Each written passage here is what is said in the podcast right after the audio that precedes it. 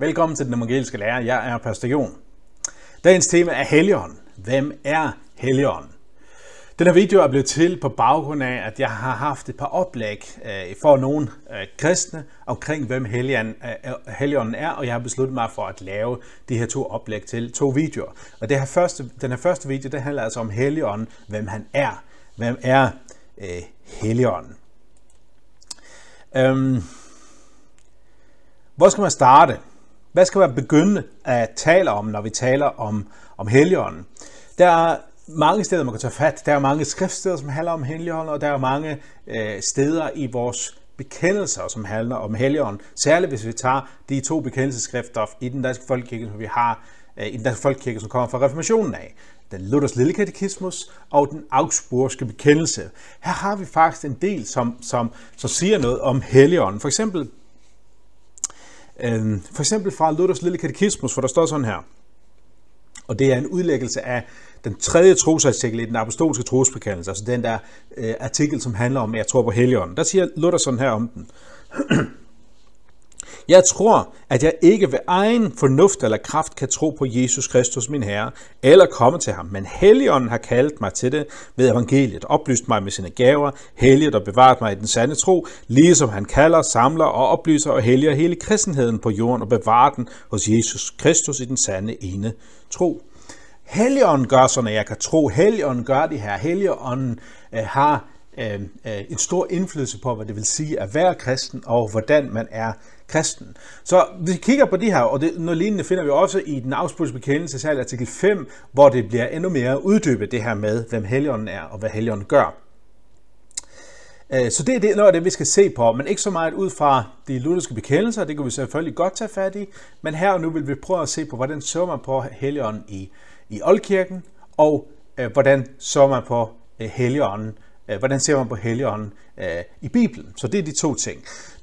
Som sagt, det er, det er med udgangspunkt i to oplæg. Det første oplæg, det handler om, det er det, som den her video øh, kommer til at tage fat i. Hvem er han? Den anden video, jeg vil lave, den, den fokuserer mere på, hvad gør han, og hvordan forholder jeg mig til det, han gør. Men som sagt, den her video handler mere om, uh, hvem, hvem han er. I Oldkirken, så havde man øh, en fast, stærk tro på Helligånden. Det havde man. Man kan se øh, flere nedslag i det her med, at de troede på Helligånden. For eksempel, da de døbte, så døbte i den rene Guds navn, og man havde sådan en dåbs tilspørgsel. Helt fra den tidlige kirke, så spurgte man, tror du på Gud, Fader, den almægtige, som har skabt dig? Ja, øh, tror du på Jesus Kristus, hans enbånde søn, vores herre, som er uden altså alt, så ved jeg også en masse om, om Jesus, og så kommer man til Helligånden og på Helligånden. og så ikke mere. Bare over på Helligånden. Altså Helligånden betyder meget, at Helligånden er en del af den store trosbekendelse, men han bliver ikke særlig uddybet. Der bliver ikke særlig meget uddybet, hvad han er for en størrelse. Man, man siger bare, øh, man spørger bare, tror du på Helligånden? Øhm, på samme måde, der trosbekendelserne kommer frem, altså når det ikke længere kun er en dåbs tilspørgsel, men også en bekendelse, man for eksempel fremsiger i kirkerne. Også der så, så bliver det kun, øh, altså hvor man siger noget omkring faderen og skabelsen, man siger endnu mere om Jesus og forløsningen, og så siger man bare om tredje trosartikel og på Helligånden. Ja, jeg tror på Helligånden. For eksempel det romerske symbol, som er det, som den er baggrunden for den apostolske øh, trosbekendelse, der står der bare over på den hellige ånd. Eller på den nikenske trosbekendelse, den er baggrunden for den nikene konstantinopolitanske trosbekendelse, som er bekendelsesgrundlag for de lutherske kirker. Øh, der står der også bare og på Helligånden. Det interessante ved den akenske øh, trosbekendelse, det er, at den blev vedtaget på et Øh, på et verdensomspændende økumenisk kirkemøde, som foregik i år 325 i byen Nikea. Her blev man enige om, hvad den ortodoxe, hvad den rette lære er i kirken. Hvad er det, Bibelen lærer? Også indtil man, man mødtes, det var for at afgrænse sig i forhold til falsk forkyndelse. Der var opstået forskellige falske tendenser, og særligt var det arianerne, som truede den rette lære på det her tidspunkt. Arianerne, som sagde, at vel er der kun én Gud, og han er faderen. Der er kun én Gud. Jesus, han er ikke Gud. Han er udsat af Gud. Han er den første skabning. Han er den vigtigste skabning. Men han er ikke Gud. Altså lidt på samme måde, som Jehovas vidner gør i dag, ikke også? Så, så derfor så, så besluttede man så, eller så, derfor så, så vedtog man i kirke, til kirkemødet i 325 i Nikea, blandt andet den nikenske trosbekendelse, hvor man uddybende fortæller, hvad det vil sige at tro på, tro på øh, Jesus. Men, hvad med Helligånden? Stadigvæk i den nikenske trosbekendelse, som var vedtaget i år 325, stadigvæk så står der bare og på Helligånden, og ikke mere. Det er den tredje trosartikel. I 381, der kommer det andet øh, øh, økumeniske kirkemøde. Der fik Bibelen en anden lyd.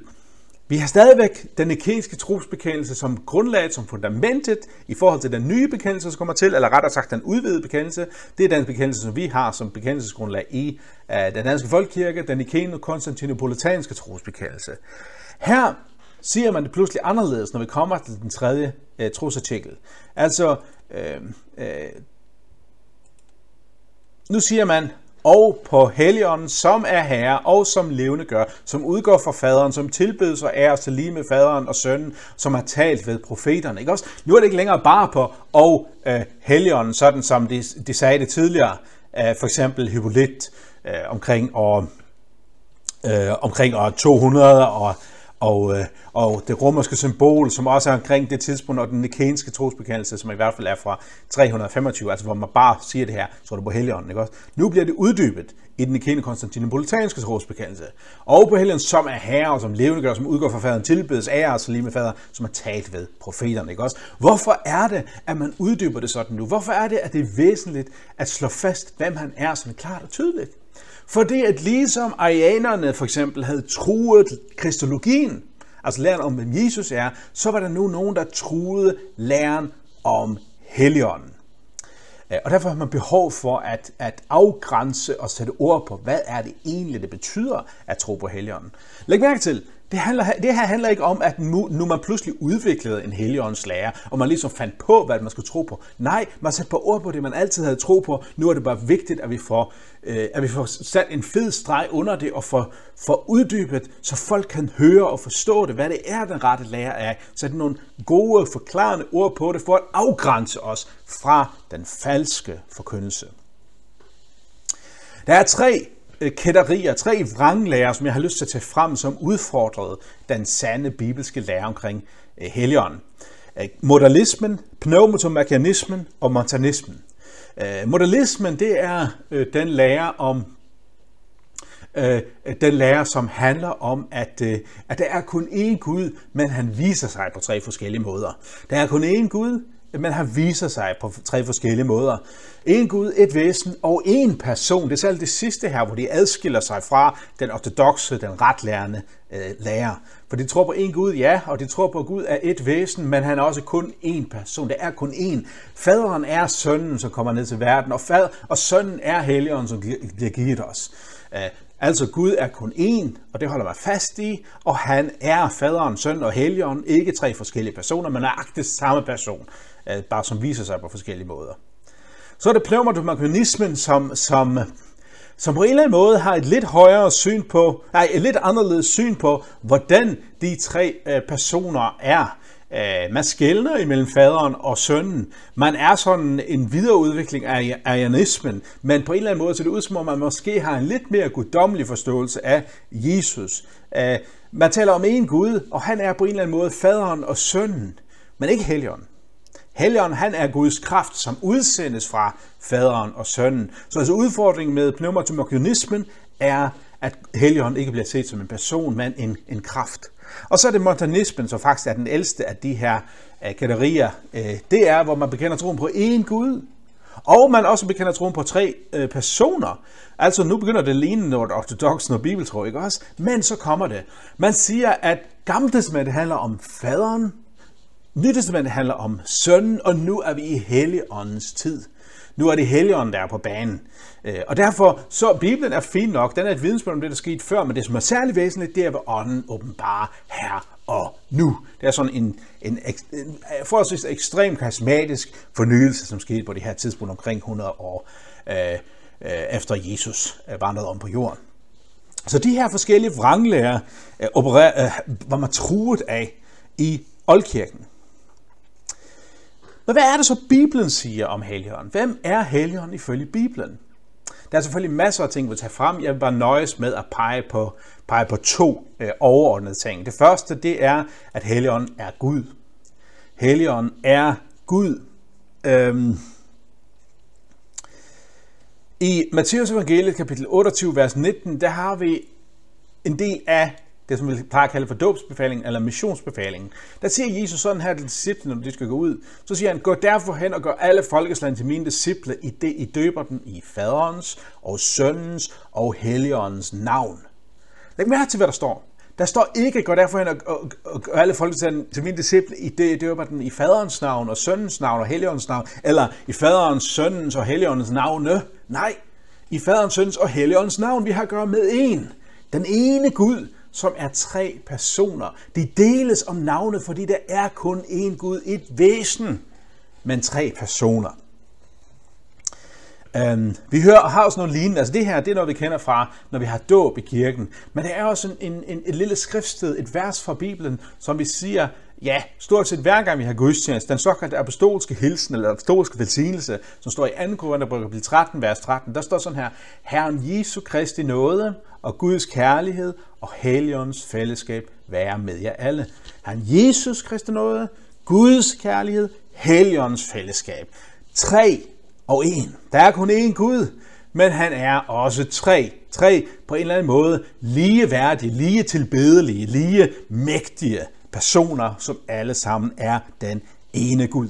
Der er også mange andre skriftsteder, vi kan tage frem. Bare tænk på 1. Mosebog kapitel 1, hvor vi hører om Guds ånd, der svæver over vandene, og hvordan Gud siger til sig selv, lad os skabe mennesker i vort billede. Eller du kan tænke på, dengang Jesus bliver døbt, øh, døbt af Johannes i Jordanfloden. Hvad står der? Jesus kom han for at blive døbt øh, Helligånden daler ned over ham. Gud fader taler for det høje. Dette er min elskede søn. Der er også mange andre skriftsteder i den nye som handler om treenigheden, hvor vi får treenigheden belyst. Selv ordet treenighed forekommer ikke, men sagen, sagen er ekstremt tydelig. Ekstremt tydeligt, at der kun én Gud, og alligevel at Gud er tre personer. Faderen, sønnen og Helligånden. Man har brugt forskellige billeder på at skulle forklare det her med, hvordan er Gud tre og alligevel en. Øh, en illustration, som jeg godt kan lide, og den har selvfølgelig sine fejl. Alle illustrationer øh, kommer til kort, når det handler om Gud, fordi Gud er uforklarlig i sin, i sin dybde, i sin fulde, øh, øh, i sin fulde væren, ikke også? Men jeg synes, at, at den her illustration alligevel er øh, rimelig, øh, rimelig god. Øh, det er nemlig øh, øh, trekanten. Øh, hvem er Gud? Han er øh, som den her trekant. Trekanten, som kun er en, der er kun én trekant. Og alligevel så består den af, af fire hjørner og fire sider. Nej, tre, tre hjørner og tre sider, ikke også? Gud er en. En trekant er der, men alligevel så består den af tre forskellige af hjørner. Faderen er Gud. Sønnen er Gud og Helion er Gud. Og hvis vi blev ved det her, så var vi modalister, ikke også? Så handlede det om, okay, der er kun én Gud, men han viser sig ligesom på forskellige måder, men illustrationen er ikke færdig. Fordi at faderen er ikke lige med Helion. Og Helion er ikke lige med sønnen, og sønnen er ikke lige med faderen, ikke også? Der er kun én Gud, men han er tre personer. Et væsen, men tre personer. Så hvem er Helion? Helion er Gud. Helion er Gud den almægtige. Helion er ham, som alt er skabt ved. Helion er Gud. Det næste punkt, jeg har lyst til at tage frem, det er det ene, han er Gud. Det andet, det er, at han er personlig. Vi taler om tre personer, fordi at Helion er personlig. Ligesom faderen er personlig, og sønnen er personlig, så er Helion også personlig. Hvad vil det sige? Jo, det vil sige for eksempel sådan, som, som Jesus kan finde på at forklare ham.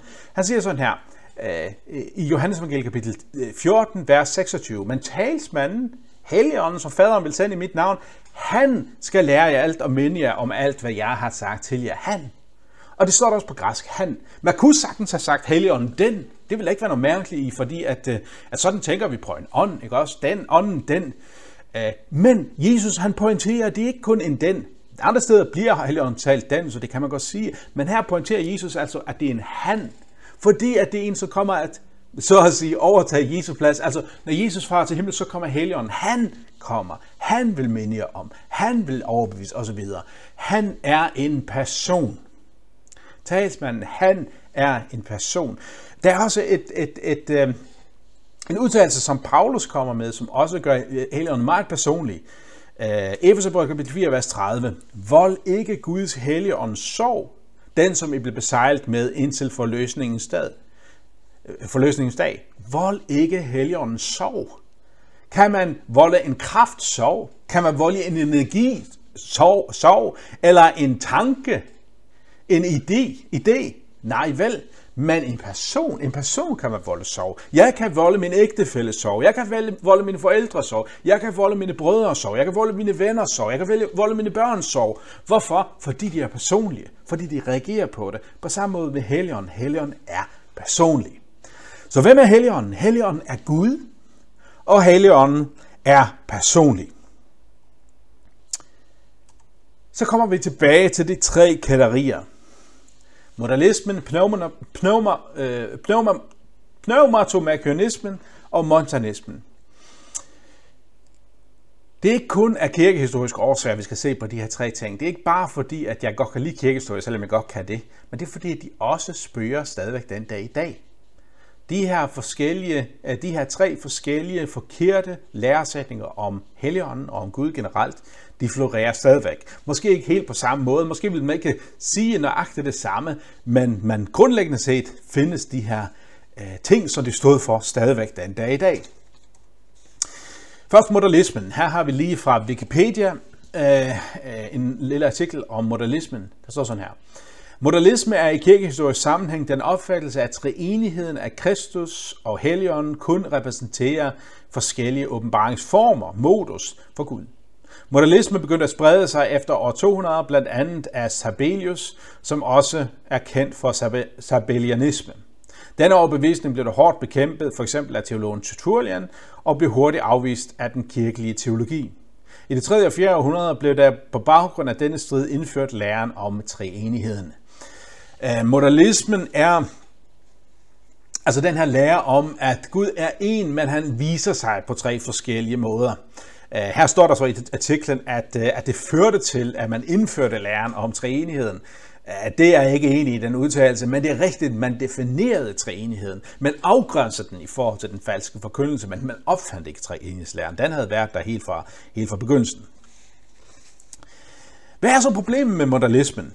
Jamen, det første problem, det er naturligvis, at den er ubibelsk.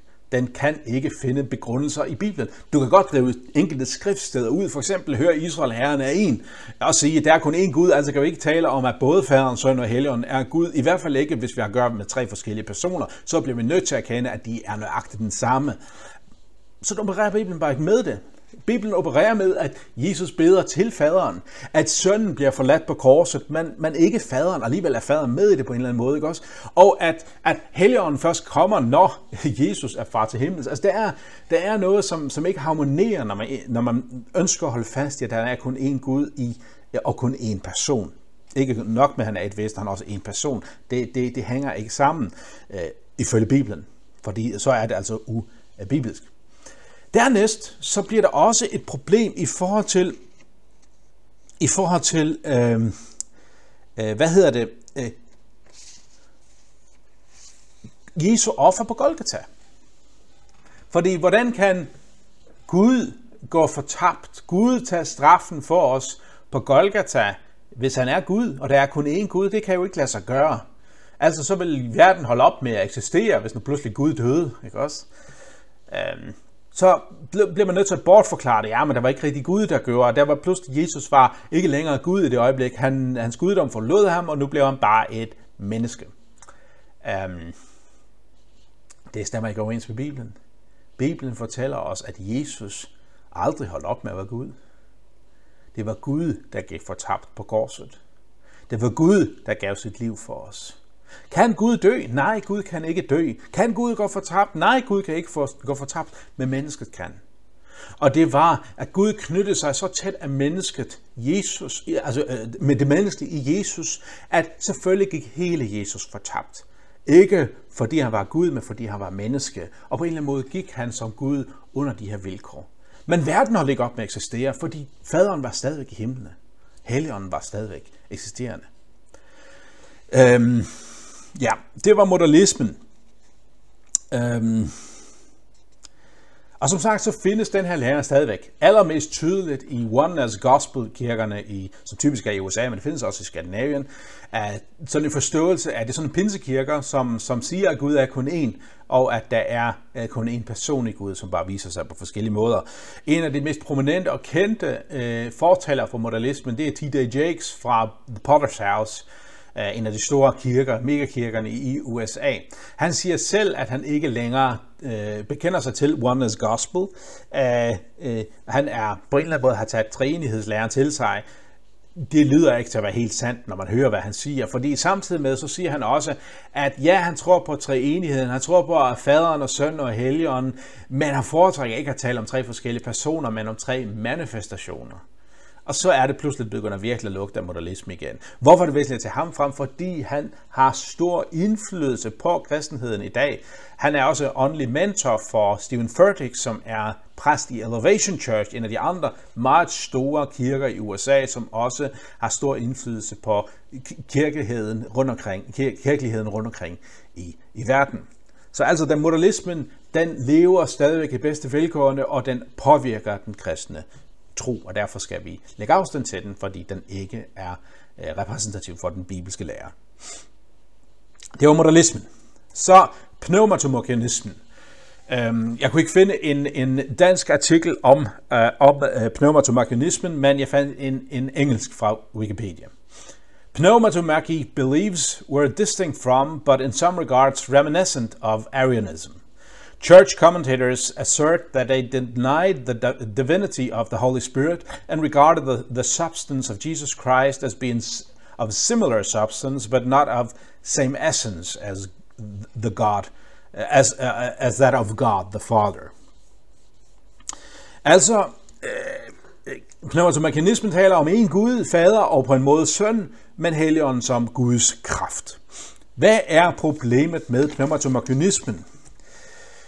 Igen, at det er ubibelsk, og dernæst, at Helligånden ikke er personlig, sådan som Bibelen omtaler ham.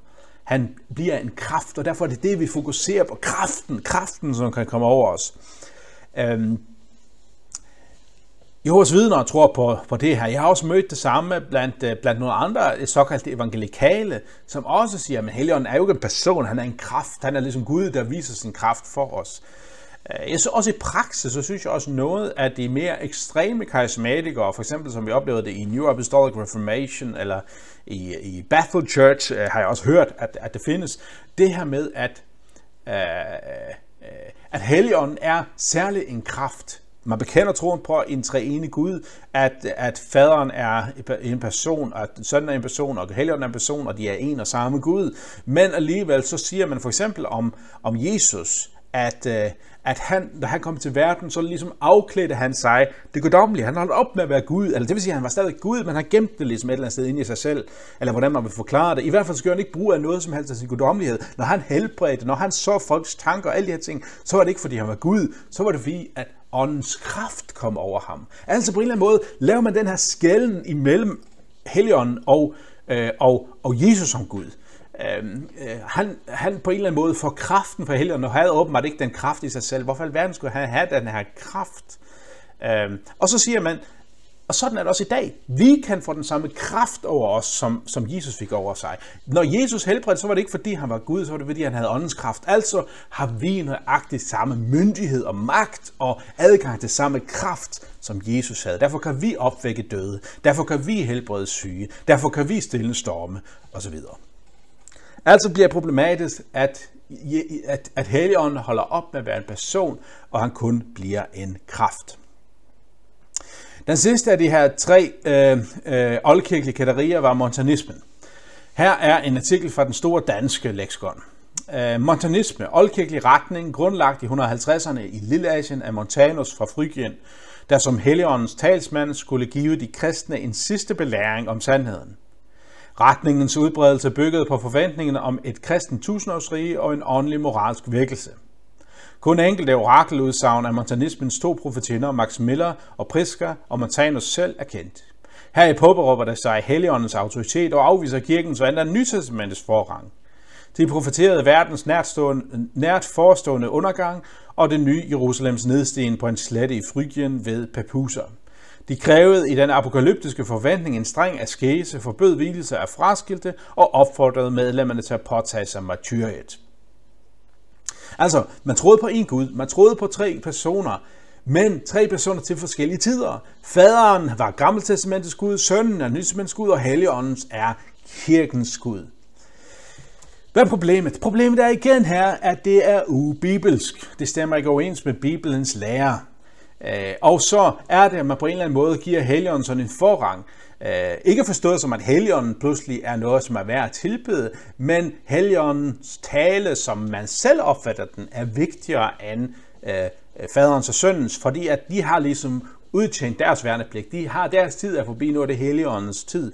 Og det gør, at man ikke længere giver Bibelen den øh, myndighed, den autoritet, den magt, som den bør have. Pludselig er det egne øh, åbenbaringer og profetiske evner, som gør, øh, som bliver det autoritative, som bliver det væsentligste. Øh, findes montanismen den dag i dag? Jamen, det er rigtig mange af de nye sekter, som netop er opstået på baggrund af, at man påberåber sig guddommelig autoritet ved, at man har særlige åbenbaringer, så nogle gange går direkte stik imod Bibelen. Øh, det er helt skørt, hvad der kommer ud af det. For tænk bare på det, som sker ved mormonismen, eller Guds børn, eller øh, andre sekteriske bevægelser, som vi kan komme i tanke om. Øh, hvor menneskets åbenbaring, menneskets tanke, menneskets mavefornemmelse tager den plads, som Bibelen burde have. Hvem er Gud? Gud er den Gud, som åbenbarer sig i skriften. Den Gud, som er fader, søn og helligånd. Hvem er helligånden? Helligånden er Gud. Helligånden er ikke faderen, Helligånden er ikke sønnen, men Helligånden er Gud, ligesom faderen er Gud, ligesom sønnen er Gud. Helligånden er hver al ære og tilbedelse, ligesom faderen er det, og sønnen er det. Men faderen er ikke Helligånden, og Helligånden er ikke søn, og sønnen er ikke faderen. Så hvem er Helligånden? Helligånden er personlig, ligesom faderen er personlig, ligesom Jesus er personlig.